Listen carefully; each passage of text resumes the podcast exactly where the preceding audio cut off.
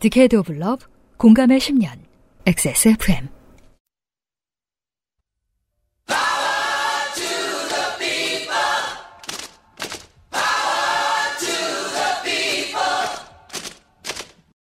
XSFM입니다. P, O, D, E, R, A.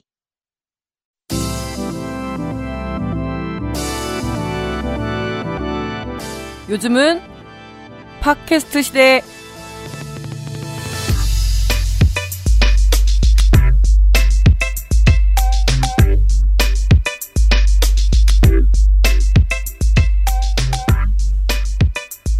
지구상의 청취자 여러분 한 주 잘 지내셨습니까? 2024년 2월 마지막 요즘은 팟캐스트 시대 시간입니다. 유승균 PD입니다. 정은정 농축산인과 함께 있습니다. 네, 안녕하세요. 농축산인 정은정입니다. 익산에서 4월부터 4대 종교시설 문화체험 투어를 한대요. 어, 예, 원불교가 거기 그러니까 원불교 예, 충분을 집어넣으면 그게 되는 거예요? 네. 사대 종교죠. 예, 예. 그리고 S 그룹의 사모님이 아, 네, 워낙 그렇죠. 독실하셔가지고. 그런 걸 보여줄 것 같진 않고. 예, 예. 아니 그, 그 선거를 시작하기 전에 이런 걸 준비합니다. 선거가 끝나면 어디 여행을 가야지 하면서 막 뒤져보고 있거든요. 예. 어, 한국에 계신 청취자 여러분, 북반구에 계신 청취자 여러분, 봄 여행 준비하시고, 네. 어, 가시는 길 오시는 길에 망하면 요즘은 팟캐스트 시대와 함께 해주시길 바래요. 저희가 아무리 바빠도 지금 이번 주부터 죽어나는데요. 야, 사연은 다 읽어요. 506회 요즘은 팟캐스트 시대 시작합니다. 네, 살다 보면 생기는 모든 일이 이야기이며 당신의 삶은 이야기로 가득합니다. 인생이 고달픈 세계인의 한국어 친구, 10년째 변함없이 여러분 곁을 지키고 있는 최장수 한국어 예능 팟캐스트, 요즘은 팟캐스트 시대는 당신의 이야기로 꾸며집니다. 당신 혹은 당신 주변의 어떤 이야기라도 좋습니다. 요즘은 팟캐스트 시대 이메일 xsfm25 gmail.com 조땜이 묻어나는 편지 담당자 앞으로 여러분의 사연을 보내주시면 에디터와 사장이 모두 읽고 방송에 소개된 사연을 보내주신 분께는 아, 그 이번 주에 공개 방송 있잖아요. 네네 어, 청취자분들의 리퀘스트 중에 이런 게 있었어요. 어, 유일하게 녹음 다 하고 편집 다 끝낸 다음에 못 나갔던 요파 씨가 있었어요. 아 그래요? 예, 딴지에서 마지막으로 했던 41회라고 그래서 딴지에서는 40회에서 끝나고 XSFM에 창사하고 나서는 42회부터 시작하거든요. 네. 뒤져보니까 저한테 있는 거예요. 오 그 파일이 있어요? 예. 네. 어, 무려 그 나중에 소개해드렸는데 그 저 남극에서 온 사연도 하나 있었거든요. 아 장보고 예. 연구소인가? 뭐, 예, 예. 저 그 남극 요리사 하나 알거든요. 뭐야? 책도 아, 냈어요. 이해하고 둘 다 너무 이상해. 아는 사람이 너무 많고, 해본 게 너무 많아. 아, 그래요? 네. 그 조리사를 뽑더라고요. 아, 그렇죠. 예, 예. 예, 관련된 일본 영화도 있잖아요. 예. 그, 어, 그래서 그거를 지금 시간이 너무 없어서, 뭐, 딴지하고, 뭐, 이게, 저, 클리어하고, 뭐, 이럴 시간은 없고, 문서 왔다 갔다 할 시간은 없고, 아, 그날 공개 방송 때 살짝 들려드릴게요. 아 네. 좋습니다. 네. 저도 어, 갑니다. 네. 구매하신 분들, 다, 체- 다 오시고요. 이거야지. 커피 비누에서 더치커피. 주식회사 빅그린에서 빅그린 니치 퍼퓸 바디워시를 TNS에서 요즘 치약을 꾸루꾸루에서 꾸루꾸루 요파씨 선물 에디션을 QBN에서 보내드리는 사르락토 1개월분을 XXFM이 직접 보내드리는 XXFM 관여노 티셔츠를 선물로 보내드립니다. 요즘은 팟캐스트 시대는 진짜 리뷰가 있는 쇼핑몰 로맨틱스.co.kr 피부의 해답을 찾다 더마코스메틱 앤서19 집에서 신봤다 강원도 토종 산양산삼 산앤삼에서 도와주고 있습니다. XSFM입니다. 성인용품? 관심은 있는데 아는 것도 없고 사용감은 또 어떨지도 모르고 근데 괜찮은 판매 사이트는 어떻게 찾아? 구경이라도 해보고 싶은데 검색도 안 되고 음, 배너 광고 누르기 싫게 생겼어 로맨틱스co.kr 에디터의 신뢰가는 리뷰 거부감 없는 디자인의 성인샵 찾고 있는 모든 건 여기 다 있을 거야 즐겁게 과감하게 로맨틱스 co.kr 바이오시카돈과 판테놀로 강력한 수분 진정. 크림 한 통을 미스트로 녹여 영양을 더 빠르고 균일하게. 단 하나의 해답. 엔서 나인틴 시카판테놀 크림 미스트.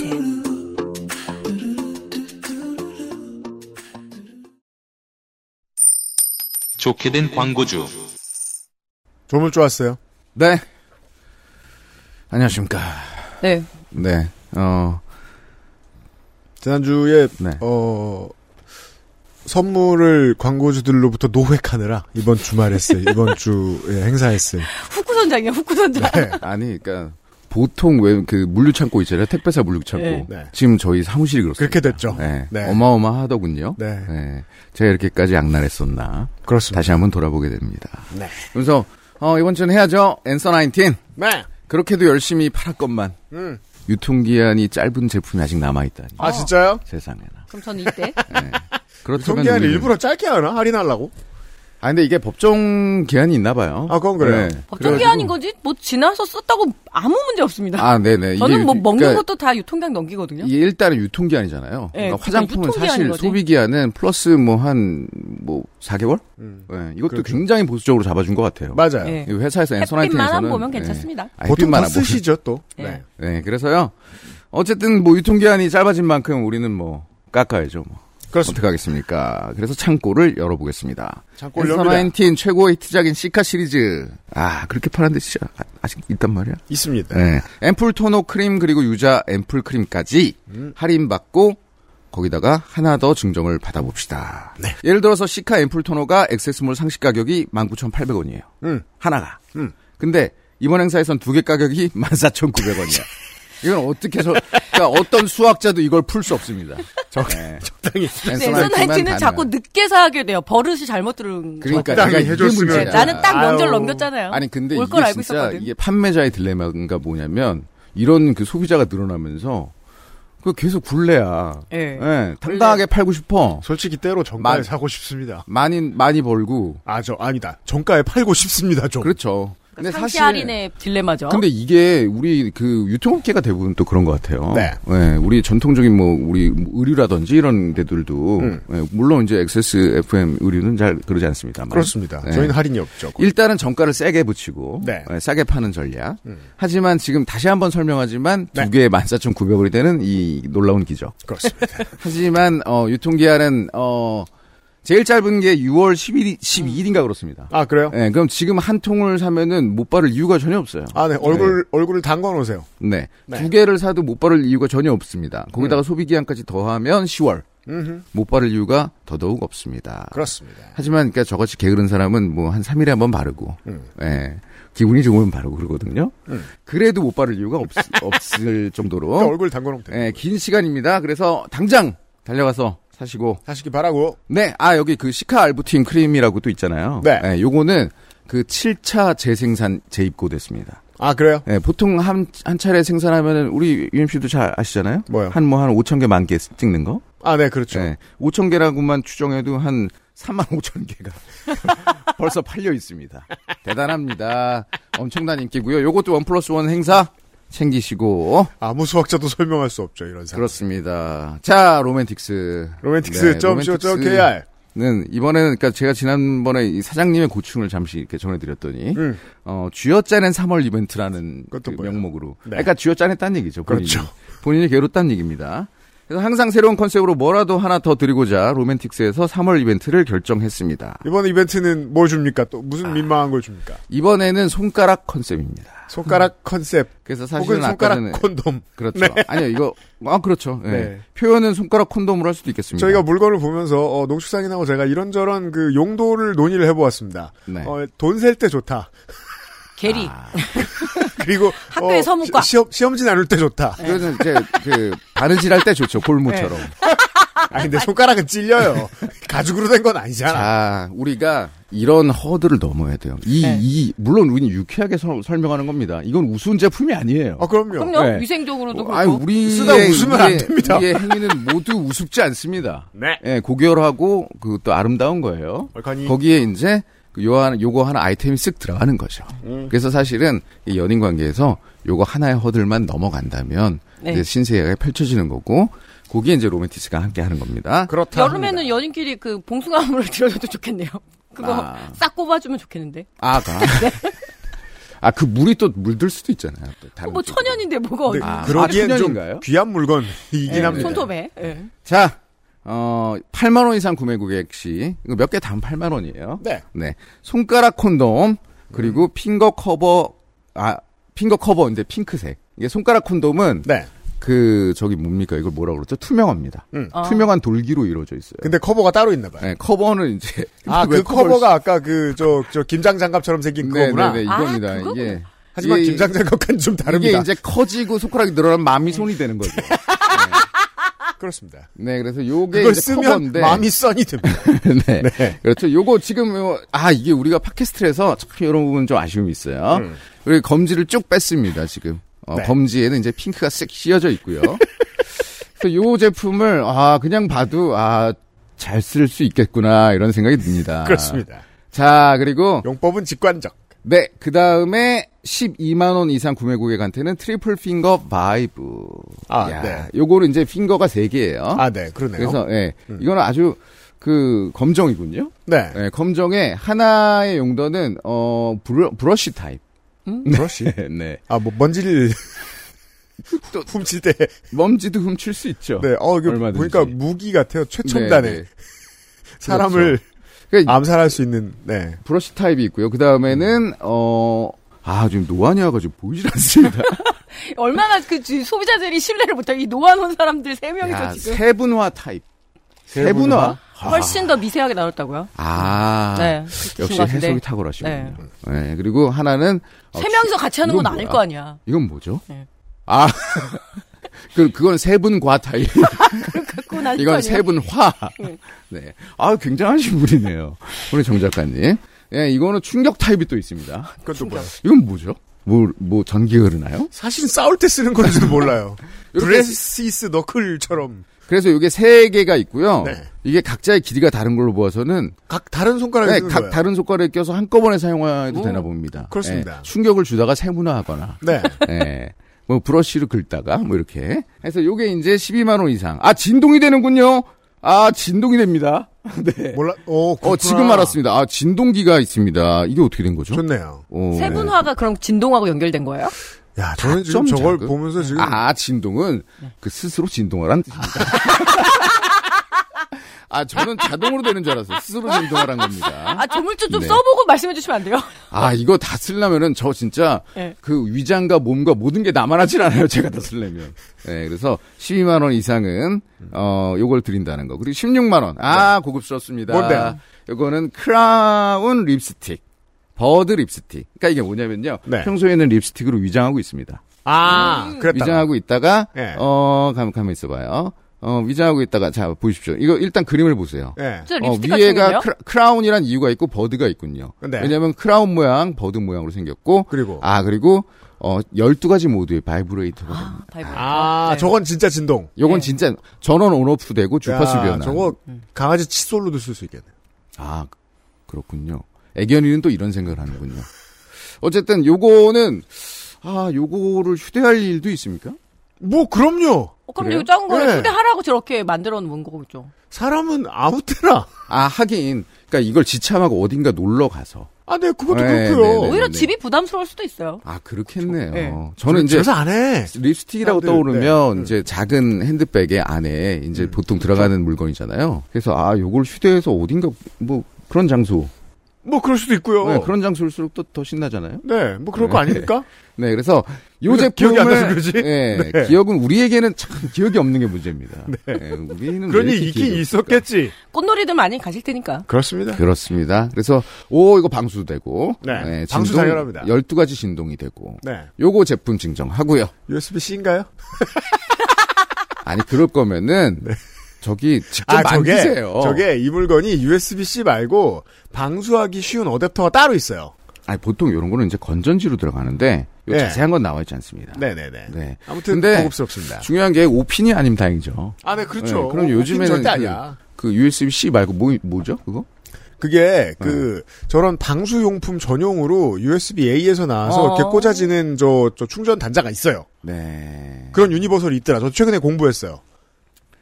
충전하시면서 이- 쓰는 이게 건 권하지 그- 않지만 여튼 네네네. 그러다가 이제 전기 오를 수도 있고. 그렇습니다. 네. 네. 그래서 하여튼 요런 그 행사가 진행되고요. 어, 3월 1일부터 3월 말까지 뭐 3월은 이제 뭐 입학도 하고, 예, 뭐 모든 게 이제 새롭게 시작되는 시즌. 음. 네. 이제 우리 관계도 이제 새롭게 시작하는 겁니다. 그런 의미에서 그렇습니다. 저 정도의 사은품을 준비했습니다. 어마어마하게 준비했습니다. 네. 아 그리고 요번 주 그 공개 방송 네. 예, 저도 이제 몇, 몇 마디라도 거들고 싶었는데 음. 아 매진 매진입니다. 네 그 중에 감사합니다. 표를 제가 축하드리고요. 하나를 아 샀네요. 그래요? 어 직접 근데 정말 빨리 매진돼서 2층밖에 못 구했어요. 아니 정 작가님이 살 정도면 우리 평판이 안 좋아져 왜요? 왜? 아니 이 정도 관계에도 살 에이, 난 그래도 오는지 몰랐어. 아, 그러니까 지금 아, 말하는 그리고, 거야? 예. 네. 아니 문제는 음. 직접 자기네들이 몰래 사. 그렇죠. 예, 우리 광고주도 그렇고 뭐 이렇게 그죠? 아, 가끔 맞아요. 항상 그런 사람들이 광고주들 있어. 계시죠. 예, 네. 그래서 갑자기 그게 룰인 것 같아가지고 네. 자리 달람 드리는데. 예, 진짜 달람 드려요. 아, 저 저런 네. 근데 지나가고 이렇게 말하니까 참 악독해 보인다. 어, 그러니까 내가 이 우리 평판에 대한 문제야, 이게. 제가 간식을 가져가겠습니다. 네. 특히 아, 우리 좋습니다. 집에 지금 배가 많아요. 근데 유피디가 배를 안 좋아하거든요. 아. 그래서 배를 깎아 갈게요. 아, 기가 막힌 선물이네요. 예. 나를 시작하기 전에 퇴치하는 한두 거야. 개 먹이고. 예. 우리 UPD 준비 잘 되고 있죠? 네, 지금 저 주말부터 계속 밤새고 있습니다. 아, 아이고야. 프레젠테이션 간만에 힘드네요. 네. 네, 사연 네. 엄청 많이 써주셔서 감사드리고, 그리고, 어, 선물 많이 챙겨주신 광고주 여러분들 매우 감사드리고, 문학인 포함 광고주 여러분들. 네. 어, 선물 나눠드리느라 정신없을 겁니다. 선물 받는데, 어, 차질 없이 줄 잘 서주세요, 정취자 여러분. 가방 들고 오세요. 고맙습니다. 정치 수고하셨습니다.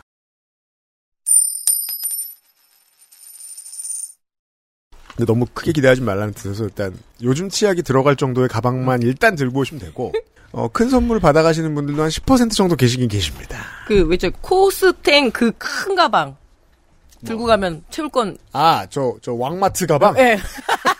그러지 마세요. 거기에서 성가비를 놓고 와야겠다. 가자 이러면서 성감 일찍 와야 돼, 바빠. 자, 후기 보시죠. 이진호 씨. 안녕하세요. 504회 혼술 협상 사연에 대한 후기입니다. 좋아요. 예, 그 회계역의 파전집에 가서 좋아요, 좋아요. 예, 우리에게 큰 깨달음을 줬죠. 아 선불을 땡기면 되는구나. 그니까 말이에요. 네, 우리 무슨 이만한 상관없거든요. 팁이 없었습니다. 그죠? 발 사이즈가 크다 보니 신발 구입은 농축사님의 말씀대로 어릴 적부터 일단 맞는 사이즈의 신발이 보이면 무조건 사는 편이었습니다. 이게 되게 한국의 슬픔입니다. 네. 아니, 대부분의 기성 브랜드들이 300 이상들 다 내놓거든요? 네. 근데 이게 남자, 저는 남자 사이즈만 하니까 남자 사이즈로 말할 것 같으면 우리나라는 280 이상을 수입을 진짜 조금밖에 안 해요. 그렇죠. 사기가 너무 힘들어요. 그래서 이런 분들이 패션과 무관하게 그냥 막 사야 됩니다.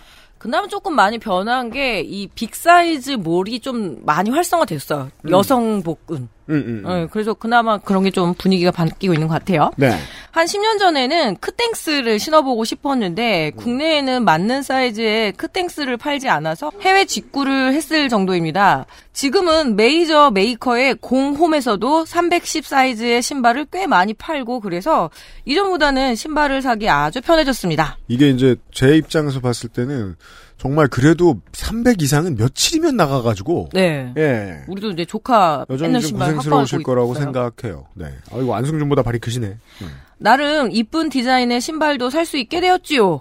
그리고 혼술을 좋아하시는 애청자님들에게 추천을 드리면 혼술하기 최고 편하고 좋은 업소는 참치 전문점의 카운터석이라고 생각합니다. 뭐 그런 용도로 이제 카운터석들을 만들죠. 요즘은 점점 늘어나는 것 같아요. 네. 참치 전문점에 카운터석에 가면 별 눈치 없이 혼술을 즐길 수 있는데 이건 이제 아무래도 좀 참치가 또 단가가 좀 있잖아요. 그것도 예, 그렇고. 예. 네. 또한 참치집 실장님들이 아 또 참치집 꼭 실장님이라고 하대요. 보니까. 예. 그게 왜 참치집만 이렇게 술집 문화가 다 술이 문화가 다를까요? 예, 약간 오마카세 뭐 이런 데는 다 실장님이라고 하더라고요. 이게 한국이 익숙치 않은 청취자분들 계시면 네. 어, 팀 문화가 가장 일상적인 게 참치집이죠, 우리나라에서는. 음. 그렇더라고요. 다른 데서는 없는데. 예, 찬집집 실장님들이 적당한 거리감으로 말도 걸어주시고 술도 따라주시고 서비스 안주도 주시는 등 신경을 써주시기 때문에 너무 외롭지 않게 혼술을 즐길 수 있지요. 읽어주셔서 감사합니다. 이만뿅. 그 혼술하기 좋은 게 꼬치집도 괜찮더라고요. 이렇게 꼬치집 카운터. 좋고. 예, 저는 농촌에 가면 백반집 가서 보통 추가 안주를 하나 시키면 되거든요. 뭐 별로 좋아하진 않지만 뭐 제육볶음이든 아니면 계란찜이든 음. 그래서 거기에 이제 막걸리든 아니면 이제 맥주를 하나 시키면 이제 그 옆자리 할아버지께서 다 이제 참견을 시작하시면서 아유, 예 그런데 또 저한테는 취재라는 생각이 들어서 말 많이 걸거든요 저도 음, 음, 음, 예 음. 대답도 많이 하고 그러면은 보통 할아버지들이 딱 막걸리 한 병에 기본 김치만 드시다가 음. 이제 저 같은 사람이 오면은 이제 그 VVIP요? 예, 너무 신나하시는 거예요. 아. 막 이것도 주고 저것도 주고. 그럼 저는 이제 또 안주가 많으니까 그렇죠. 옆에 할아버지한테 좀 나눠 드리거든요. 음. 그러면서 갑자기 이제 술판이 벌어지는. 그래서 농촌의 백반집을 저는 추천을 드릴게요. 네. 참치집, 꼬치집, 어, 그나마 제 머릿속에 떠오르는 건 제가 직접 가서 효과를 본 1인 샤브샤브집 정도. 예, 그런 것도 있고 육회집도 네. 괜찮더라고요. 음. 양이 안 많으니까. 네. 자, 에디터가 지금 저 어차피 지금 에디터도 저도 뭐 민정수석도 지금 이번 주에 지옥이 펼쳐 있습니다. 왜냐면 여러분들 드릴 선물을 따로 포장을 해야 되는데 어 선물로 늘 고생하는 건 에디터죠. 지금 에디터가 좀 전해 달라고 해 가지고 에디터 직접 말씀해 주실래요? 네, 503회 이승훈의 숲 에피소드가 있었죠. 네, 그렇죠. 네, 이승훈 씨가 이승훈 씨에게 보낼 메일을 다른 이승훈 씨에게 잘못 보내가지고 그렇죠. 그거를 이승훈 씨가 정정했던 네, 맞아요. 네 그런 사연이 있었는데 음. 그 사연이 소개된 후 저희가 이제 이승훈 씨에게 주소를 알려달라 음. 그 메일을 보냈을 거 아니에요? 네. 근데 그 주에 그 알실에 다른 이승훈 씨가 또 후기를 보내셨어요. 맞아요. 그래서 저도 그분에게도 이제 주소를 알려달라고 메일을 보냈을 거 아니에요? 음. 그 메일이 하나 왔어요. 음. 이승훈 씨에게. 음. 근데 이게 양쪽에 어느 이승훈 씨인지 제가 모르겠는 거죠. 메일 주소로 구분이 안 돼요? 메일 주소로 구분했어요. 네. 이게 잘못 보낼 뻔 하다가 어허. 보내기 직전에 깨달았어요. 네. 그 결론은 네. 어 요파 씨에 당첨된 이승훈 씨. 네. 주소 보내주세요. 주소 보내 주시기 바랍니다. 요승훈 씨. 네. 이승훈 씨 주소 보내 주세요. 선물 좀 받아가 주세요. 후기 감사합니다. 감사합니다. XSFM입니다. 폭염이 지나고 선선한 바람이 불고 얼어붙은 땅이 기분 좋은 햇살에 녹아드는 시간. 그렇게나 여섯 번. 비로소 산양산삼과 만난다. 아무것도 만지지 않은 자연이 허락한 그대로 인삼보다 많은 진세노사이드가 지치고 힘든 현대인에게 휴식 같은 친구가 되어줄 수 있습니다. 가공하지 않은 자연 그대로의 선물 집에서 편안하게 심봤다 산양산삼 산엔삼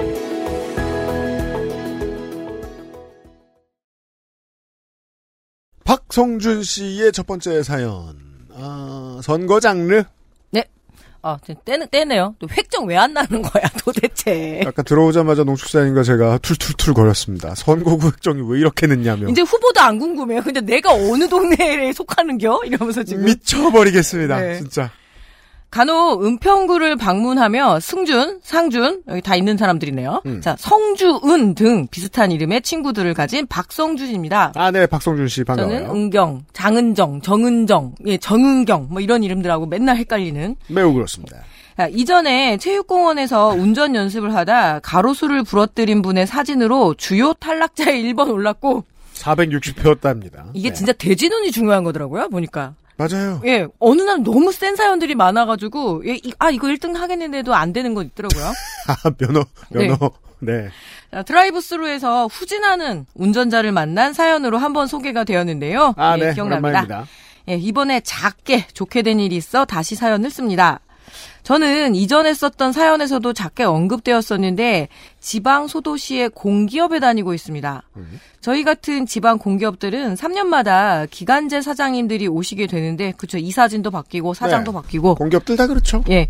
지금 공기업 자리를 많이 비워놨대요? 어마어마하게 비워놨죠. 네. 예. 선거 끝나고 다시 뭐, 예. 그러니까 공천 탈락당한 사람들 가라, 혹은 저 선거 낙선한 사람들 가라 이런 의미죠. 뭐 처울고 있을 때 그래도 봉급이라도 준다 이런 거겠죠. 음. 자, 작년에 새로 오신 사장님과 소통을 하다 보면 사장님의 인맥을 소개받거나 하는 일들이 생기게 되는데요. 네, 아, 사장님의 인맥 참 부담스럽다.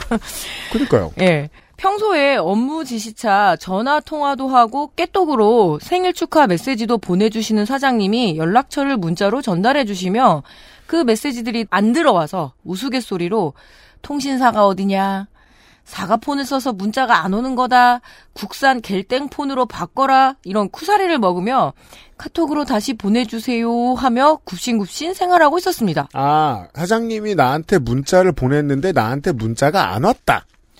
제가 사과폰을 쓴 알뜰폰 유저잖아요. 저도요. 아무 문제 없습니다. 잘, 들어, 잘 그러니까 들어옵니다. 다른 네, 특별한 이유가 있을 거예요. 그렇겠죠. 아니면 너무 길게 써서 장문의 메시 아니 그 장문 메시지는 다 장문은 다 들어간대. 들어오잖아요. 예. 그러던 중 오늘 갑자기 뇌리를 스치는 무엇인가가 있어서 포털에 사과폰 문자 차단 해제로 검색해 보니 음. 자 설정 메시지 차단된 연락처에서 확인이 가능해서 들어가 보니 사장님 이름이 딱 자, 이 어감으로 봤을 때는 사장님을 사장님이 되기 전에 차단했다는 뜻이 됩니다. 그렇죠. 무슨 일이 있었던 거겠죠? 네. 아니면은 좀 흔한 이름이어가지고 뭐, 뭐, 김미영 팀장 뭐 이렇게 그런 사람들 좀 차단해 놓잖아요. 아, 죄 없는 김미영 씨들 차단당하는 네. 거. 김미영 씨들은 정말 그런 경험이 네. 있죠, 종종.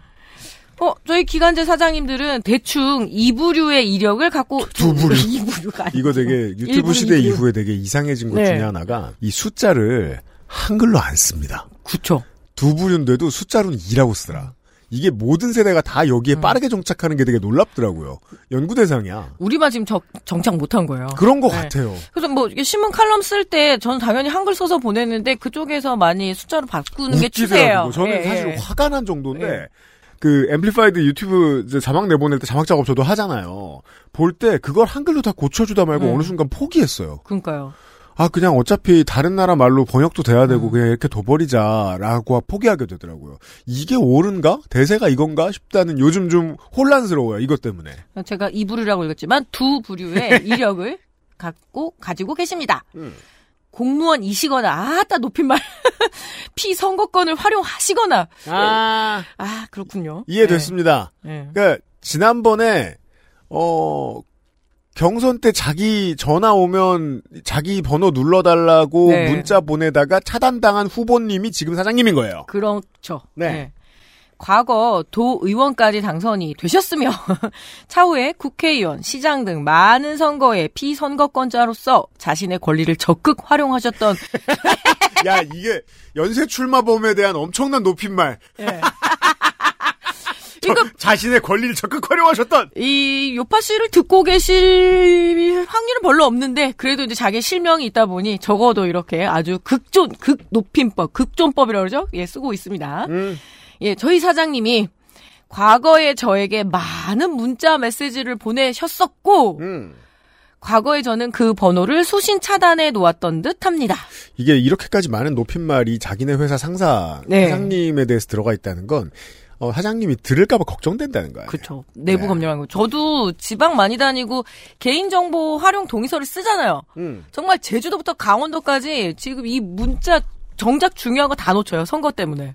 그렇잖아요. 우리 예. 그런 거 많이 겪잖아요. 저도 정치인 한 번만 섭외하면 죽을 때까지 문자 오거든요. 게다가 뭐 경선 기간에는 서너 명이 천안에서 세 명. 김강진 의원님 우리가 못 본 지가 5년입니다.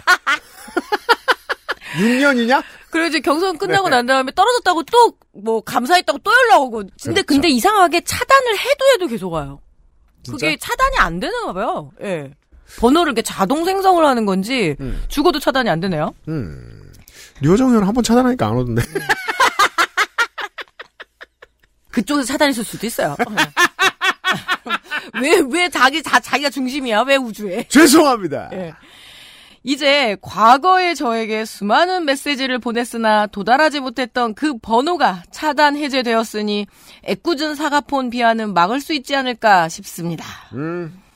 추신, 제가 선거 관련 메시지에 좀 예민했던 이유는 2002년 011 시절부터 사용해오고 있는 전화번호인데, 아, 그럼 거의 22년이 지난 거네요? 음. 저는 019였었어요. 예. 네. 보통 그때부터 우리 세대들이 그때부터 쓰던 번호 네 글자 그대로 있는 경우가 많죠. 저도 그래요. 제 번호의 뒷번호는 그 사무실 번호하고 연동이었는데, 그러니까 우리 집이 식구가 많으니까 모든 번호를 다 가져간 거예요. 그래서 저한테까지 안 떨어지더라고요. 제일 늦게 했으니까 사무실 번호인데, 뭐냐면 특정 학번이 사고 많이 친다는 거의 조합이에요. 저 그 사무실이 운동권 사무실이어가지고, 전화번호 뭐지? 그 당시에 사고 너무 오지게 많이 치는, 음. 그래서 그냥 그쪽 이렇게 번호 지정해줄 때, 진짜 그렇게 줬대요.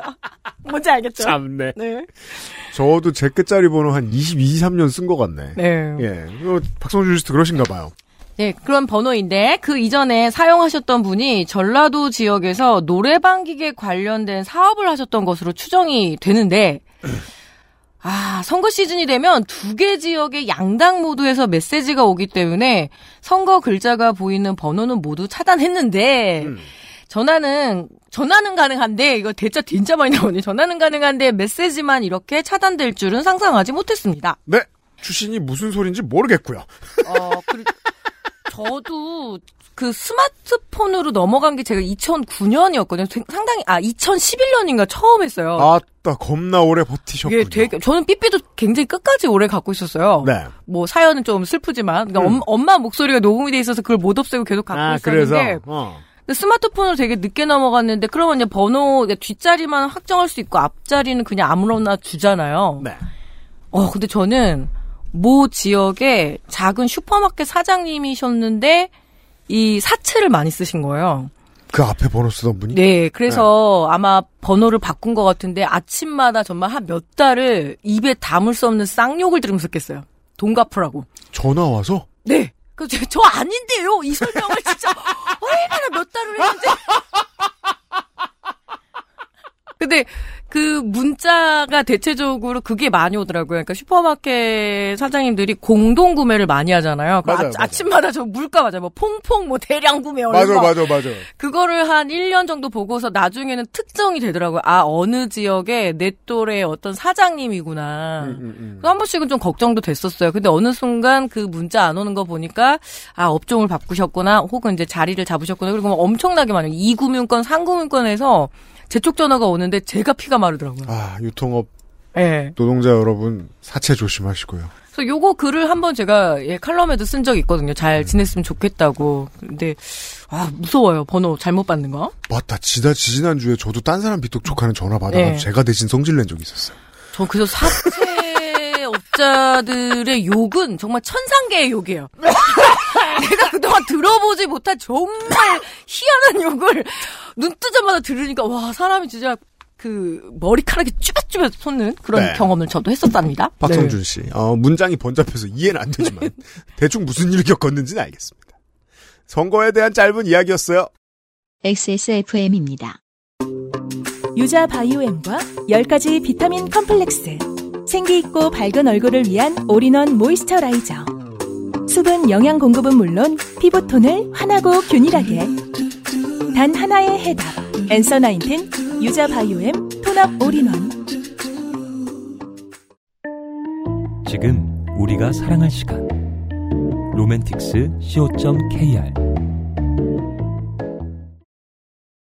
구본혁 씨의 사연 458회 때 어, 이가 빠진 일본인에게 10만 천 원과 흰우유를 띠낀 공부노동자십니다. 안녕하세요. XSFM 임직원 여러분 새해 복 많이 받으세요. 이가 빠진 일본인에게 동정을 베풀었던 구본혁입니다. 층간소음 및 TMI 장르의 사연을 써볼까 합니다. 2020년 저희 부부가 신축 아파트에 들어가 산지 2년 정도 되었을 무렵의 일입니다. 입주 직후부터 제 아내는 위층에서 걸어다니는 소리를 잘 들었던 반면 작은 소음에 둔감했던 저는 발소리 정도는 개의치 않고 지내왔습니다. 요즘 아파트가 층간소음에 취약하다는 건 익히 알고 있었습니다. 사실 그래서 그 신축을 안 쳐다보게 돼요. 그 순살 아파트일까? 제가 지금 이사 또 가야 되잖아요. 음. 그래서 그게 막, 어, 새 아파트 가보고 싶은데 살짝 겁나더라고요. 제가- 되게 판상이 얇을 것 같아서. 그렇잖아요. 예. 3년 전에 그 집 보러 다닐 때 어, 신축 집들을 보고 정말 귀만 띠- 이렇게 열어놓고 다니고 있었어요. 근데 생각보다 소리가 들립니다. 옆집 그 알람 소리도 들려요 핸드폰. 제가 20년 전에 진짜 오래된 아파트는 왜 엘리베이터 없는 5층짜리 아파트 있잖아요. 네. 엄청 두꺼워가지고 그때 꼬마 애기들 키웠을 텐데 하나도 서로 층간소음 없었어요. 아유, 주공 아파트는 예. 체육관을 해도 돼요. 집집마다. 결국 진짜 건설사 잘못이에요 이거. 예. 네, 맞아요. 100%예요, 100%. 근데 물론 못 들은 집도 있었는데 신축들이 그런 게 자꾸 들리는 게 제 신경 때문인지 네. 어땠는지 모르겠지만 생각해 보면 만약에 내가 집을 사서 들어갔다. 한국에 집이 싸지도 않은데. 근데 원룸텔 같은 소음 방음 시스템을 가지고 있는 거예요. 그런 데들이 꽤 많았다. 자. 게다가 어느 날 저녁 제가 너무 신이 나서 발과 손을 이용해 소리를 내는 찾아보니 바디 퍼커션이라는 고상한 용어가 있네요. 하지만 이수근이 아땡 형님에서 자주 하던 그 박사치기가 제 행위를 더 잘 설명하는 것 같습니다. 그런 짓을 했는데 바로 아래층에서 혹시 방금 뛰어다니셨나요? 라는 인터폰을 받은 이후로 내가 위층 때문에 느끼는 고통만큼 아래층도 우리 때문에 고통을 받을 수 있다는 걸 알게 됐고 위층의 소리에 대해 너그러워지자고 생각하며 살았습니다. 아, 그러니까 자기는 이제 조심해야겠다는 생각을 안 하고 위층에 너그러워지기로 결심한 거예요? 일단 저는 입주하자마자 두꺼운 매트부터 깔긴 네. 했는데, 네. 하지만 2020년 아내가 임신을 하고 상황이 달라졌습니다. 임신 초기에 곤두선 감각을 가졌던 아내가 단축 근무 병가를 자주 쓰게 되면서 오후에 집에서 보내는 시간이 길어졌습니다. 그러다 보니 낮에 천장을 통해 자주 들려오는 우당탕 소리가 더 거슬리게 됐고 낮잠을 자려 하면 그 소리에 신경이 집중되어 잠도 못 자는 지경이 됐습니다. 특히 또 낮에는 조금 덜 신경 쓰게 되죠. 훨씬 사람이 없을 거라는 전제를 하니까 요즘엔. 네. 그렇죠. 맞아요. 물론 밤에도 예외는 아니었습니다. 저는 아내에게 참아보자 여러 번 얘기했지만 왜 내 마음을 몰라주냐? 는 소리를 듣고 입을 다물게 되었습니다. 오 등짝 안 맞은 게 다행이네요. 아, 이럴 때는 임신이라며 진- 아무 말도 하지 말아야 돼요. 그냥 미친 거 아니야? 어, 세모가 동그랗다고 해도 그냥 맞아 동그래 막 이러면서 얘기했어야 되는데. 그니까요. 그래서 아내는 윗집을 찾아갑니다. 아내가 윗집과 싸우고 내려올 줄 알았던 저는 금방 돌아온 아내에게 무슨 일이 있었냐 물었습니다. 같이도 안 갔고 혼자 보냈어. 이, 이- 이상한 사람이구만 이거 구보여 쌤, 예, 어. 구보여 씨. 예. 저희 저 저 집 물 셀 때 예. 어디 벽지가 좀 눅눅해져가지고 위층에서 내려오셨는데 아저씨만 오셨다가 잠시 후에 걱정이 됐는지 저 사모님도 같이 내려오시더라고. 네. 예. 보통은 이런 경우에 아 우리 아내가 지금 임신 중인데요. 하면서 혼자 올라가죠. 예. 뭔 일이 날 줄 여기서 이제 알고. 내가 임신 중인데요. 이러면서 혼자 올라가서 아니 성질 더러운 사람 만나가지고 무슨 일을 당할 줄 알고 이렇게 어? 임신한 아내를 혼자 올려보내다니 반성을 요구합니다. 예. 아내는 윗집 아주머니를 우리 집에 초대했으니 그런 줄 알라 했고 잠시 후 일이 더 커졌어. 윗집 아주머니가 저희 집 벨을 눌렀습니다. 저희는 어색하게 거실에 둘러 앉았습니다. 아주머니께서는 아주머니 아이고 이 집은 신혼집이라 그런지 짐이 얼마 없네 라고 하셨고 그래서 작은 소리도 크게 울리는 거라고 했습니다. 이런 말 들으면 일단 싫죠. 네. 이거는 이유가 아마 안 될 거라고 생각했을 거예요. 예. 저희는 그 인과관계에 대해 따지고 싶지 않아서 그저 네네라고 했습니다. 아내는 그간 우리 집과 아래층과의 일, 입주자 카페에 올라왔던 층간소음에 대한 내용을 이야기하며 많이 이해하려 했으나 밤까지 이어지는 발소리와 개 짖는 소리가 너무 참기 힘들어서 야 이거 진짜 윗집에 음. 개 짖는 소리까지 들리는 건 너무 잘못 지은 집이라고 생각합니다. 그렇죠. 저는. 예. 유리알 집이네. 예. 이렇게 아주머니를 초대했다 했습니다. 임신 초기라 요즘 작은 소리가 더 잘 들린다면 잘 부탁한다는 요청을 덧붙였지요. 아이고 최대한 좋게 좋게 좀 해보려고 했던 거네요. 그러게 말이에요. 아주머니께서는 뭔가 쌓인 게 있었던 듯 본인의 인생에 대해 이야기. 말이 고팠어. 이거 슬프지 않습니까? 뭐 물론 아이씨들도 그렇지만 아주머니들이 집에 있다 밖에 나 사람을 만나면 쌓인 걸 네. 풀죠. 이거 한국에 되게 슬픈 그림입니다. 기회는 이때다 이러면서. 그러다가 쌓인 게 예. 너무 많으면 궁금한 이야기 Y의 주인공이 음. 된다니까. 자. 자기 남편은 사업을 하고 있고 성인이 된 딸과 아들이 있으며 남편이 사업으로 인해 스트레스가 커서 부부싸움이 잦았고 갑자기 나 되게 슬퍼지고 이해가 확 가는 상황인데요. 예. 부부 사이가 서먹해진 지 오래라고 했습니다. 그걸 발짓으로 그동안 계속 모스부호를 보내셨던 거 아니야? 부부 사이가 서먹하다고 발로 막 쿵쿵. 그로 인해 본인은 우울증에 시달리고 시달리게 되었고 서울에 자가가 있으나 우울증 치료차 경기도 외곽에 주택을 얻어 생활한 적이 있으며 TMI. 그때 우울증을 달래기 위해 키우던 개가 하나 둘 늘어 지금은 다섯 마리가 되어 아 이러면 이러면 아, 건설 기술이 막기 힘든 노이즈가 나올 수 있죠. 이 아파트에서 가 개를 기르거나 이 반려묘를 기르는 거 이 마리수에 제한이 없나요? 내가 안 길러봐서 법이 법이 엉성합니다. 없어요. 있어야 이게 네, 사실 될 것 같은데요. 예.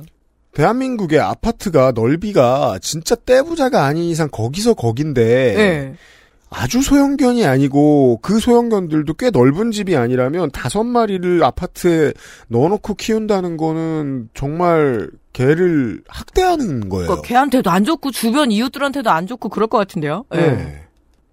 꼭 이런 사람들이 아파트 조그만 데서 음. 대형견 키운다고 말라뮤트 아니야? 우울증은 많이 나아져서 지금은 그 주택을 정리하고 근처 기- 경기도에 이 아파트에 들어오게 됐는데 그때 키우던 개들과는 정이 들어 거실에 개 다섯 마리를 풀어놓는다고 했습니다. 개 짖는 소리가 나는 것은 그 때문이며 가끔 아들이 개를 쫓아다니느라 뛰어다녀서 쿵쾅거리는 소리가 심했다고 했던 것 같습니다. 또 양심적이긴 하네요. 주절주절 막 다 왜 요즘 층간소음에서 진짜 안 그런다고 우기는 경우 더 많거든요. 예. 어 그렇죠. 예, 맞아요. 음. 맞아요. 청구조니까 어디서 특정하기가 어려워서. 예. 일단 저희는 29평 아파트에서 4인 가족과 개 5마리가 생활하고 있다는데 경화. 아 진짜. 아유. 이 세상에 이런 일이잖아요. 그리고 이제 부부가 사이가 안 좋으니까 방을 하나 각자 쓰고 있을 거 아니에요? 그렇죠. 29평이면 방이 3개라고 치고. 어, 이거 어디다가 강아지들은 말에다 두고 성인 그런가 자녀들 주고. 이거 진짜 헷갈리네요. 어떤 구조가 나올지. 사실 다섯 마리면 배변 패드도 되게 여러 개를 깔아놔야 돼. 아휴 참. 아무튼 그 정도면 사람이 개 생활 공간에 얹혀 사는 느낌이 아닐까 생각했습니다. 어 맞아요. 고양이하고 네. 비슷해요. 그거는 그냥 개가 있으면 개 공간에 사람이 얹혀 사는 거예요. 그렇다고 그게 불법은 아니니 어쩔 도리가 없었고 이게 법이 필요합니다. 네. 그래서 계속 아주머니의 이야기를 들었습니다. 들어준 자기 아들은 군대를 다녀왔고 학교도 졸업했는데 하는 일 없이 집에만 있어 속상하다며 남편 사업장에서 보내서 일이라도 시켜야 하나 고민 중이라 아니, 이 아들의 인권은 뭐예요? 가, 엄마가 가가지고 다 주, 하긴 뭐 나도 우리 뭘 아들 누님이랑 인권- 똑같네. 나도 내 아들 인권을 지키고 있진 않지만. 네. 엄마들이란 허구한 날 방에서 게임만 하느라 밖에 나가지도 않아서 답답하다고 했습니다. 저한테 보내주세요. 어, 둘이서 손잡고 얘기하고 싶어요. 네. 친구 있네. 아니에요. 그럼 둘이서 게임합니다. 그런 아들 둘 있으면. 나도 속상해서 와서 여기서 얘기하는 거예요. 네. 누가 말만 시켜주면 네. 쌓인 게 많어? 말만 시켜주면 우리 아들 욕하고 싶어요. 지금 고3인데 맨날 허구한 날 방에서 게임만 하느라 밖에 나가지도 않고 답답해요. 저요 지금. 2월이잖아. 어? 어, 그리고 그 키보드가 누가 줬다는 게 키보드를 왜 아니 키보드는 중립적이야. 키보드가 무슨 죄가 있어? 키보드는 공부도 할 수 있어. 아니 키보드를 한 네 개를 놓고 쓰는데 하나는 막 번쩍번쩍하고 하나는 소리가 엄청 크고 아주 난리도 아닙니다 지금. 네. 버- 다 번쩍번쩍은 할 건데. 자, 그리고 딸은 취업해서 회사를 다니다 얼마 전 일하기 싫다며 그만둬서 이게 참 이렇게 얘기해도 되나 이거 이거 정정이 우리 딸인데요. 예. 학교 다니다 다니기 싫어가지고 때려치고 이거 정정 얘기구만 한참 놀다가 구모 역시 저한테 연락하세요. 술 한잔 합시다. 개 다섯 마리 거짓말입니다. 자. 일하기 싫다며 그만둬서 낮에 집에 있다 보니 발소리가 크게 들렸을 거라고 이야기했습니다. 게다가 딸이 한쪽 다리가 아. 불편하여 걷는 소리가 더 큰 것 같다며 미안하다고 했습니다. 그러더니 갑자기 핸드폰으로 집에 있는 딸에게 전화를 걸어 아주머니 지금 아랫집에 내려와 있다. 한번 거실에서 평소처럼 걸어봐. 라고 아우, 했습니다. 잔인하다 잔인해. 예. 저희는 숨을 죽이며 발소리를 들으려 노력했는데 거짓말처럼 아무 소리도 들리지 않았습니다. 아, 그 어, 구름 같은 미드솔한 신발을 신고 엄청 조용히 걸은 예, 거죠. 그렇죠. 그냥 한번 걸어봐. 아, 저 미- 아랫집에 있다는 거 아니까 훨씬 더 적게 걸었겠죠. 음. 그러니까 조심조심. 예. 아주머니는 약간 뭐야 라는 반응을 보였고 저희는 몹시 당황했습니다. 평소 제 아내가 들었던 그런 소음이 전혀 들리지 않아서 저희는 거짓말쟁이의 예민한 이웃이 된 느낌이었습니다. 이렇게 해야 되잖아. 그럼 개 다섯 마리도 뛰게 해봐. 이래야 되는 거 아니야? 그렇죠. 그죠. 아주머니는 저희가 준비한 과자를 좀 드시고 집으로 돌아가셨고 저희 부부는 뻘쭘하게 다과를 정리했습니다. 그런데 그때 다시 발소리가 쿵쿵 들리기 시작했습니다. 그 발소리는 여태껏 저희 집에 계셨던 아주머님의 걸음 소리였습니다. 어, 본인을 찾았네요. 카이드 소재네. 예. 저는 유주얼 서스펙트의 결말을 떠올리며 그 아주머니 이야기에 어디서부터 어디까지가 진실인지 혼란에 빠졌어요. 아 사실 남편과 사이는 개 좋으며 아이들은 개 착하고 그동안 층간소음 그동안의 층간소음은 대부분 아주머니 발소리였고 아주 일부 개들을 쫓아다, 쫓아다니는 아들의 소리였을 것으로 결론 지을 수밖에 없었습니다. 이게 이게 늙는다고 사회 경험이 쌓이는 게 결코 아니잖아요. 사회 예. 경험은 비싸잖아요. 언제나 대가가 사회 경험을 안 하고 늙을 수 있습니다.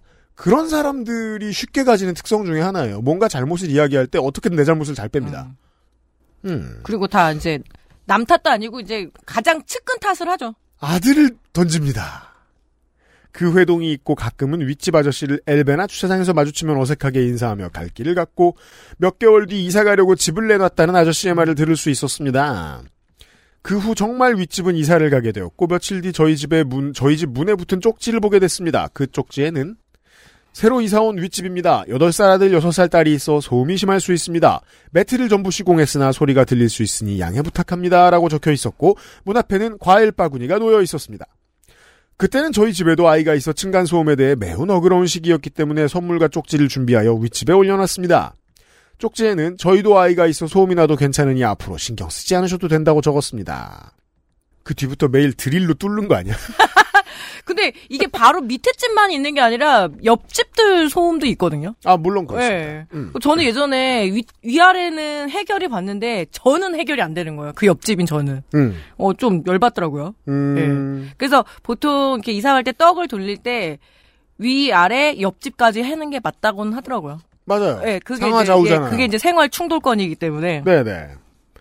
그 뒤부터 매번 명절마다 크고 작은 과일을 윗집에서 보내주었고 저희도 답례를 하느라 고민하는 상황이 됐습니다. 지금은 다른 집으로 이사를 왔지만 층간소음에 대한 뉴스를 볼 때마다 그 시절을 떠올리며 책임지지 않는 기업과 고통받는 개인에 대해 생각합니다. 긴 글 읽어주셔서 감사합니다. 그 아주머니는 다섯 마리 강아지와 잘 살고 계시는지 궁금합니다. 그럼 총총. 일단 제가 확신을 가지고 말씀드리는데 그 다섯 마리 강아지가 못 살고 있을 겁니다. 그러게요. 네. 안쓰럽네요. 괜히 저 길러보지도 않은 사람도 안쓰럽네요. 네. 왜냐면 하 종에 따라서 하루 열 번까지 산책을 나가야 되잖아. 그래서 왜 한꺼번에 이렇게 산책하는 그것도 있던데 줄도. 그러니까 그 네. 스킬이 어마어마하게 힘들어요. 그리고 아, 이게 웬만큼 이 작년에 여성이 산책시키기가 만만치 않죠. 네. 맞아요. 그 예. 좁은 집에서 다섯 마리를 키워도 된다고 생각할 만큼 무딘 사람이면 펴- 산책할 때도 개가 행복한 방식으로 하실 네. 리가 없거든요. 정말 이거 생각해보니까 법이 필요하겠네요. 아, 제한을 하든가. 그렇다니까. 네. 예, 반려동물 법 진짜 많이 필요합니다 요즘. 자, 이 동물이 문제가 아니고 그 제가 이런 단어를 최근에 처음 공부했어요. 발망치. 발망치? 발로 망치를 때려? 아니 발소리가 시끄럽다고. 아, 그런 사람을 발망치. 예. 예. 좀 쿵쾅쿵쾅 걷는 그러니까 사람들 있죠. 이런 놀라운 혐오 발언이 어디 있어요? 근데 네. 생각해 보면 그렇죠. 아니 건설사가 한 짓을 왜 거기 입주민의 발이 책임져야 돼요? 1970년대 주공 아파트를 가보시라니까요. 아무것도 안 들린다니까요. 예. 그러니까 그때 지은 아파트 사시는 여러분 후기 좀 네. 보내주세요. 심지어 배관 따라 냄새도 잘 안 퍼진다. 네. 그 집들은 정말 튼튼해요. 예. 옆집에서 무슨 요리하는지 잘 모릅니다. 그리고 되게 요즘 아파트는 잘 알지. 벽체가 두꺼우니까 햇빛이 잘 안 들어와서 여름에 많이 시원했던 기억이 있어요. 예. 심지어 대구였었는데도 네. 기억이 납니다. 저도. 진짜 법 바꿔야 됩니다. 벽 엄청 두껍게 짓게 해야 됩니다. 자, 어 구본혁 씨가 잘못한 건 이제 아내분은 안 따라간 것밖에 없습니다. 네. 그 외엔 아무 잘못도 없습니다. 진짜 착하시네요. 예. 아 그건 그래요. 근데 착한 삶을 추천하고 싶진 않을 때가 더 많아요. 그, 예. 이, 그 이웃발로 버티지 않았으면 좋겠어요. 그렇습니다. 건설사들을 반성시켜야 돼요. 네, 고맙습니다, 구본혁 씨. XSFM입니다. 파종부터 수확까지 오직 산에서만 무농약 무비료 자연산산 그대로 집에서 편안하게 심 봤다. 산양산삼 산엔삼. 구본빈 씨는 구본혁 씨와 아무런 관계도 없고요. 예, 뭐 그냥 능성구 씨지만 네. 어떻게 이렇게 티가 날까요? 그러니까 예. 뭐, 뭐 GS에서 돈 주지 않아요. 이름이 이렇다고. 어, 뭐 다들 아, 아무래도 구본일 씨 애기 이름은 자자 뭐 이런 거 아닐까? 뭐 이런 생각이 좀 드네요. 네. 자, 구본빈 씨는 463회에 소개됐던 어, 캠핑카트에 뜨거운 아메리카노 8, 18잔을 배달하다가 다 흘린 사연을 보내주셨던 네. 바로 그분입니다. 제가 자영업자로서 같이 마음이 많이 아팠죠. 네. 자, 안녕하세요. XSFM 여러분. 그동안 잘 지내셨는지요? 네, 잘 지냈습니다. 저는 그동안 평범한 가게 일 외에 아주대학교 병원 파업 기간에 다과를 배달하고 파업 기간에 다과 이거 좀 쏠쏠하겠네요. 예. 음. 전국에 흩어진 잼버리 대원 중 우리 도시로 온 사람들을 위해 우- 아침 다과를 준비해드리면서 지냈습니다. 평화로 왔단 얘기예요. 아, 그럼 수원인가 보네요? 네. 아주대면? 네. 이번 주는 자영업자에게 1년에 두 번 오는 이벤트! 음. 부가가치세 신고 및 납부 기간인데. 아, 그 주에 보내셨군요. 네. 네. 저도 그때 열심히 고생했습니다. 그 제가 그 대한민국 치킨전 쓰면서 꽤 많은 취재와 자영업자들을 만났잖아요. 특히 창업하시려고 하는 중장년들이 계속 그랬거든요. 매달 만약에 500이면 500이 아니라고요. 그래서 부가가치세를 계속 빼서 생각을 해놓으시라고 했는데 이 개념이 되게 약하더라고요. 그래서 나중에 세무사들한테 성질 내고 네. 이게 똑바로 살아야 되는 게 아니 월급쟁이들은 알아서 자동으로 세금 다 내잖아요. 그러니까요. 그렇죠. 근데 그게 잘 안 되잖아요, 자영업자들은. 그래서 두 가지를 꼭 생각하라고 해요. 부가가치세 그리고 내 퇴직금. 퇴직금이 없으니까 자영업자죠. 그러니까 되게 쉬워요. 그러니까 그 아니 뭐 그거야 뭐 노란우산 공제를 부어도 되니까 괜찮은데 전문 얘기 전문적인 얘기를 해봅시다. 자 못해도 네. 10%의 세금을 빼놔야 될 거 아니에요? 부가가치세 때문에. 근데 그거 외에 소득세가 있잖아요. 그리고 뭐 본인이 미래가 걱정되면은 뭐 저 퇴직연금을 준비해야 될 수도 있잖아요. 20%에서 25%는 그냥 따로 빼놓으세요. 네. 내 돈이 아니라고 생각해야 됩니다. 그렇죠. 그러니까 구본빈 씨가 그렇다라는 게 아니라 음. 예, 대부분 자영업자들이 이 부분을 그러게요. 놓치고는 구본빈 안 씨한테 음. 된다. 한 잔소리가 아닙니다. 마침 이번 주에 만기인 적금이 있어서 그걸로 세금을 내기로 했습니다. 아, 현명하십니다. 그러니까 그 세금용 적금 드는 분들 꽤 돼요. 네, 맞아요. 저도 해봤어요. 그럼 좋게 된 이야기를 시작하겠습니다. 음. 겨울이지만 너무 춥지만 만만 자 겨울이지만 너무 춥지만 너무 춥지- 춥지만 아 않으면. 음. 너무 춥지만 않으면 예 죄송해요 집 근처 도서관을 찍고 오는 조깅을 합니다 아이고 음. 관리도 잘하시네요 음. 자 편도 거리는 3km와 고도차는 23m 그러면 꽤나 가파른 편이라고 봐야 되겠습니다. 예. 왕복은 6km. 어이구야. 심리 반이네요. 음. 저는 아직까지 4km면 심리, 6km면 심리 반. 아니 리단이 좀 익숙해서. 왜냐 아버지랑 대화를 하니까 자꾸 이렇게 설명을 해야 돼요. 예. 음.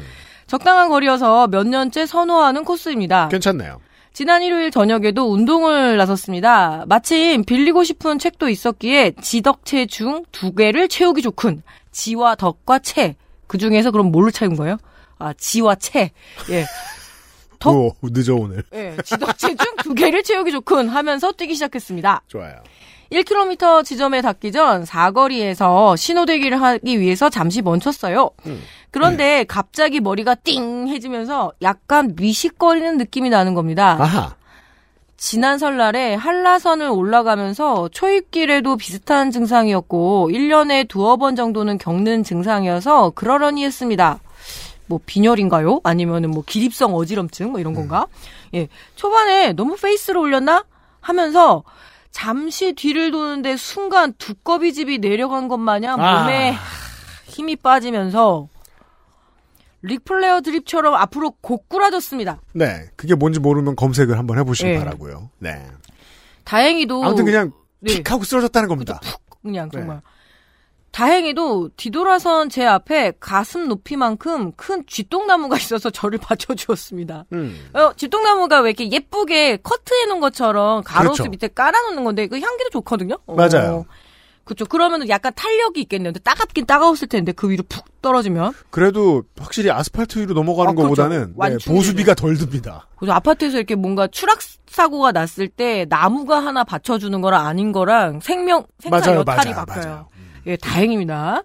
자, 나무가 받쳐주었고 가로 열고 생각해 보니 그냥 아스팔트 바닥 같은 곳에 넘어졌다면 크게 다쳤을 텐데 관목 조경에 넘어져서 다행이네요. 그러니까 말이에요. 좋네요. 앞으로 넘어지는 찰나에 정신이, 그러니까 앞으로 넘어지는 찰나에 정신이 들었지만 쥐똥나무 위에 엎어지는 건 막을 수 없었습니다. 음. 넘어지자마자 바로 일어났고 정신도 개운했고 몸도 괜찮았습니다. 근데 이렇게 넘어졌을 때 바로 팍 일어나지 말라고 그러더라고요. 은근 뭘 배워보니까 그래요? 그러면은 훨씬 더 몸에 과부하도 오고 아, 물론 그렇죠. 예, 특히 뭐 골절일 때는 더 큰 문제가 생길 수도 있고 골절이면 크- 큰일 나고. 그냥 가만히 누워 있어야 된대요. 누가 구해질 때까지. 네, 이거는 그냥 생활 상식이었습니다. 자, 입에 들어간 나뭇가지를 뱉어내고 옷을 털었습니다. 음. 뒤통나무 그 이파리가 되게 작잖아요. 작은 하트. 맞아요. 모양이라고 저번에. 겨울에도 잘 안 떨어져서 지금 네. 도 생긴 걸 볼 수 있어요. 다시 뒤돌아서 횡단보도 쪽을 바라보니 건너편에 한 여성분이 있었습니다. 아, 그러니까 이 신경은 그거죠. 예. 쪽팔린 사- 얼마나 쪽팔린 상황인지 확인하는 빨리 일어나고 난 다음에는. 예. 신경이나 썼겠나 싶지만 만약에 저를 봤다면 취객 정도로 생각을 했겠다는 생각이 들면서 약간 쪽팔린 생각이 들어서 횡단보도를 건너지 않고 다른 쪽으로 틀어서 조깅을 계속했습니다. 아니 이게 뭔, 뭔 소리야? 빨리 병원을 가가지고 왜 그 심전도도 체크하고 막 이래야죠. 왜 이걸 하고 계시는 거예요? 도대체? 이게 이제 많이 뛰어다니는 젊은 사람들이 심혈관계로 의심할 수 있는 뭔가를 겪으면 예. 겪고 사서 겁나서 걸어서 병원에 가면 병원에서는 이미 그 문제가 해결된 경우가 네. 많잖아요. 네. 음. 근데 1년에 가끔 이렇다고 하는 거 보니까 좀 체크가 필요하네요. 그러니까 말이에요. 예. 음. 자, 반함점인 도서관에 도착해서 책을 두 권 빌리고 열람실에서 나오는데 왼쪽 볼이 간지러워서 문질러 보니 손가락에 피가 묻어 나왔습니다. 음. 어, 도서관 화장실에 들어가서 거울을 보니 나뭇가지에 긁힌 겁니다. 그렇죠. 상처가 생겼는데 그것도 모르고 2km 정도를 달렸으니 왼쪽 뺨은 엄관진창이었습니다. 아, 이 지역 시민들 너무 무심한데요? 이렇게 사람이 걷는데 왜 피눈물처럼 흐르는 상황인 거잖아요. 그러면 저기요 좀 병원 좀 뭘 나같이 이렇게 오지랖이 넓은 사람이 너무 없었나? 예. 당장 세수를 했습니다. 그리고 이 관공서도 문제예요. 도서관에서 이렇게 되면은 이 사람들이 물어보지 않나요? 어 얼굴 이렇게 사서라도 요즘은 인력이 너무 많이 줄어서 사람을 만날 일이 없었던 걸까요? 그러게요. 자, 도서관을 나오면서 스마트폰 지도 어플로 현재 영업 중인 약국을 찾았습니다. 다행히도 일요일 저녁에도 운영하는 약국이 있어서 거기까진 걸어갔습니다. 약국에 들어가서 약사님께 상처를 보여드렸더니 직접 잘라서 쓸 거냐 아니면 완성형을 쓸 거냐 요즘은 큰 것도 많이 팔고. 예. 사이즈는 제일 큰 거면 되느냐 질문 뒤 4장에 6천원 하는 패치를 보내주셨습니다. 뭔가 수분 드레싱 같은 건가 봐요. 상처 부위를 씻고 잘 건조한 뒤 붙이라는 약사님 말씀을 듣고 계산하고 나오자마자 건너편 대형마트로 갔습니다. 마트 화장실에서 다시 세수를 하고 롤, 롤 휴지를 뜯어 상처 부위 물기를 제거했습니다. 아 이거 이 휴지로 하면 안 되는데 예 순간 브루스 윌리스가 된 듯했습니다. 아, 헤, 해리슨 포드가 왜 보면 예. 그 뭐 다친 거 꼭 지가 고치고 도망다니잖아요. 그런 느낌을 말씀하시는 것 같아요. 브루스 윌리스는 뭐 다이아드에서 이제 자기가 이렇게 셀프를 하는 그런 네. 얘기를 하는 거겠죠. 음. 자, 패치를 뺨에 붙이는데 앞불사 피가 흘렀던 메인 상처, 그러니까 그 주요 상처 말고 서브 상처가 이제서야 보이는 겁니다. 아 원래 크게 다치면 찰과상 같은 거 네. 입으면 그렇잖아요. 제일 큰 거 이 정도 붙이면 되겠지 하고 준비해서 붙이면 옆에 긁힌 거 또 있죠. 예. 이미 패치는 붙였는데 패치가 커버한 부위가 서울시라면 서브 상처는 김포시에 있었습니다. 그럼 둘 다 서울이 되겠네요. 정작 본인은 수원에 보- 살면서 봄이 오면 다 서울이 되겠네요. 뭐 뭐라 그랬지? 무슨 꽃이 피면 봄이 네. 목련, 오면- 목련. 아 그렇죠. 지금 저 밑에 째 목련도 피고 홍매화도 폈구만. 네, 그럼 김포가 서울이 된다거든요. 작은 크기를 하나 더 사야 하나라는 생각이 들었지만 그럼 이걸 하나 더 붙이면 되잖아로 스스로 반박했습니다. 음. 그래서 서브 상처에 패치를 붙이자니 이건 너무 낭비 같다는 생각이 들었습니다. 자영업자 마인드. 아 제발 집에 가서 해요. 집에 가서. 자 마침 대형마트 2층에도 약국이 있어서 작은 사이즈를 거기서 사기로 했습니다. 또 다른 약국에 가서 약사님께 붙인 패치를 붙인 패치를 붙인 뺨을 보여드리니 노년에 접어든 여자 약사님께선 약사님 이미 붙이셨네요. 한 번 붙이면 3, 4일 둬야 돼요.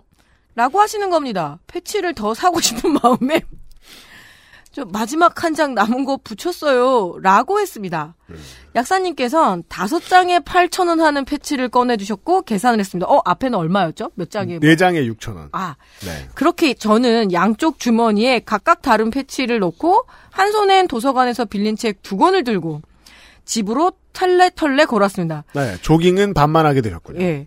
버스를 타고 집에 가면 되었는데 그래도 운동하러 나온 건데 걸어가야 할 것 같아서 걸어왔습니다. 아마 좋아요. 마음속으로는 의도치 않은 지출을 했기 때문에 버스비를 내고 싶지 않았던 그런 어떤 그 무의식의 마음도 크죠. 무의식의 발로가 아니었을까 그런 음. 생각이 드네요. 그 제가 이거 교통 할인하려고 엄청 뛰어다녀요. 진짜요? 그렇죠. 30분 이내만 음. 바꿔서 타면은 공짜니 공짜는 아니죠. 그러니까 한승 할인이 되니까 아, 볼 일이 있어도 30분 내에 끝나고 타기. 아, 예, 완전 미친 듯이 뛰어다녀요. 예. 저의 주요 이제 그나마 유, 일하게 유지, 하- 유지하는 체력 그리고 제일 좋아 그 소리 환승입니다. 그 소리 제일 좋아 너무 너무 좋아 그 소리. 한 번 아슬아슬하게 탔는데 결제가 되니까 어머 신경질 확 나더라고요. 어쨌든 뭐 이게 알 수 없잖아요. 사실은 내가 29분 30초에 탄 걸 수도 예. 있잖아. 그럼 얼마 신나? 아이고 여기서 이만 줄입니다. 남은 겨울 모두 건강하게 지내시길 바랍니다. 추신 사이즈가 큰 패치를 잘 붙여보니까 체리 따봉처럼 메인 상처와 서브 상처를 이을 수 있었습니다. 이거는 이제 매우 은유적인 예. 어, 여당 선거 운동이죠. 그쵸 체리 따봉이라니. 김포는 서울이 될 수 있다. 근데 구본배 씨가 좀 무던하네요. 보통 이제 얼굴 쪽 상처면은 바로 병원을 좀 가긴 하죠. 흉터가 남는 거에 대한 부담이 그런 있으니까. 분도 있고 아닌 예, 분도 예, 예. 있는데. 음. 아이고 큰일 날 뻔하셨네요. 근데 저는 이거 상처는 상처인데 병원을 가보시기를 정말 권유합니다. 음. 어떤 일이나 갑자기 이렇게 한 번씩 고꾸라진다라는 거는 좀 문제가 있는 거잖아요. 예. 어 모르긴 몰라도 아직 앞자가 충분히 더 3이신 것 같은데 예. 충분히 3이신 것 같은데 어 이런 건 정말 5, 60대 말고 저희들의 조언을 들으시는 게 좋아요. 예. 이 나이 대, 저희 나이 대부분 따갑니다. 예. 30대에 발견할 수 있었네.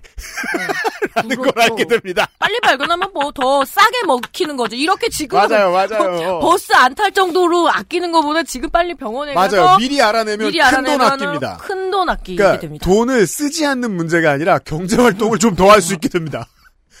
설득됐죠, 구본빈 씨. 병원 가시고 네 결과도 알려주세요. 오늘의 사연이었고 2월 마지막 주가 돼요. 24년 1월 요파시 그레이티 스티츠 월장원의 투표가 끝났음을 에디터가 알려왔습니다. 자, 어, 새 후보 1, 2, 3위가 분명합니다. 어, 꼴찌가 득표를 많이 했습니다. 501회의 정승호 씨 26%나 나왔습니다. 그 유튜브 알고리즘에 의해 고통받은 어, 피해자이자 관종 이 대신 이거 좀 억울하시기도 할 것 같고 저도 뭐 이렇게 뭐 강의할 때 유튜브 촬영해서 올린다 그러면은 굉장히 많이 까탈하게 굴어요. 예. 왜요? 올리지 않길 바란다. 아 진짜? 예. 어떻게 알 수 없어요. 예, 그래서 유튜브 같은 경우는 어떻게 털리는지는 딱 직감적으로 느낌이 오거든요. 그래서 음. 많이들 좀 제 까탈하게 구는 편. 그게 네. 그 유튜브로 나갈 걸 예상하고 강연을 준비하는 것과 네. 그렇지 않고 이 앞에 있는 사람들에게만 얘기하려고 강연을 준비하는 건 내용이 완전히 달라요. 그렇죠. 그래서 네. 동의 안 하고 안 할 때도 가끔은 있었어요. 솔직히. 음. 예. 근데 이제 농축산인은 거기까지만 이해하시는 음. 거고 어, 문학인은 거의 모든 마음을 다 이해하고. 그렇죠. 예. 그래도 신나는 거 안다. 예, 정승호 씨의 양가 감정에 대한 사연이 3위. 2위가 득표가 비슷합니다. 29%에 499에 최진영 씨 어, 애구심 사연이 나왔죠. 애시심, 애구심. 애구심. 예. 네. 은평구 애구심. 아니죠. 동대 서대문구 애구심 사연. 어, 그 이후에 제가 이제 은평구를 능멸해가지고 많은 분들이 아 내가 은평구에 갈 일이 많다. 어, 이런 그 첨언을 해주신 분들이 많았습니다. 은평구의 고택골이라고 해서 예전에 거기도 저기였잖아요. 공동묘지 자리. 이제 뭐 가장 그 근데 뭐 지금은 그 묘지가 없고 제가 예. 그쵸. 알기로 거기 아주 뻐쩍지근한 아파트 들어와가지고 지금. 예. 예. 지금은 이제 없어졌습니까? 그 혁신센터 가시는 분들이 지금 많았고 많이 집회 중이에요. 네. 없애지 말라고. 어. 보건원 자리죠? 옛날에. 그 몇 가지 온 이야기들 중에서는 뭐 어, 호르몬 치료를 받으시러 가신다. 음. 뭐 그러니까 그 그런 중요한 곳들이 있으면 은평구에 가실 수 있죠. 혹은 뭐 저처럼 어, 오징어 불고기 사러 간다. 음. 그럼 연신내에 갈 수 있어요. 어, 그게 아닌 이상 연신내는 갈 일이 없는 곳이다라고 제가 놀려가지고 어, 많은 보건원 앞에 분들이 맛있는 후기를 치킨집 하나 있네요. 네. 남겼- 네. 최진영 씨의 서대문구 애구심 사연이 2위. 차마 5만 원은 못 드렸던. 네. 아, 1위가 바로 그 늙어빠진 네. 제가 아주 과하게 개입한 사연이네요. 구시대의 악습을 보여준 이충모 씨의 사연. 어, 브레멘 악단 학교. 전교생이 피리를 불면서 조회를 하고 집에 가는 학교. 이야기. 어? 그 신문을 강매당한 그게 나왔을 때. 이충모 씨의 사연. 저도 기억이 났어요. 그 공작새 저도 기억이 나더라고요. 근데 얼마나 옛날 학교냐. 1학년하고 2학년 때까지는 화장실이 재래식 화장실이었어요. 오, 대박. 예. 그래서 무서워서 학- 화장실 못 가는 친구들도 있을 정도였거든요. 그죠, 그죠, 그죠. 근데 이제 3학년쯤 되니까 이제 학교가 공사를 해서 음. 그때 이제 수세식으로 바뀔 정도였으니까 진짜 옛날 이야기이긴 했습니다. 네. 이충모 씨. 얼마 안 가서 조금 기다리고 계시다 보니. 네. 아, 많은 선물을 받게 되실 겁니다. 2024년에 첫 번째 월장원이 나왔음을 알리면서 이충모 씨가 당선되셨음을 알리면서 축하드립니다. 동창으로서 축하드립니다. 네. 요즘은 팟캐스트 시대 506번째 시간을 마무리 짓도록 하겠습니다. 다시 할지 모르겠는 어, XSFM 공개 방송이 준비가 되어 있고요. 어, 티켓 사신 분들 가방 아까 뭐 얘기했지? 가방 챙겨 오시고. 예. 어, 우리 저 진행 요원들께서 그 줄을 어떻게 서달라 하면 줄을 빨리 서셔야 빨리 들어갑니다. 예. 어, 또 뭐 할 거 있나? 농축산인이 가져오는 배를 먹어야 되고 저는 강요해야지. 아 맞다 하나 하나 하나 있어요. 그 요구사항.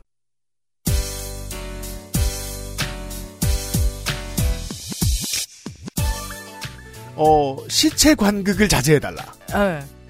저는 공연장이 시끄러웠으면 음. 좋겠어요.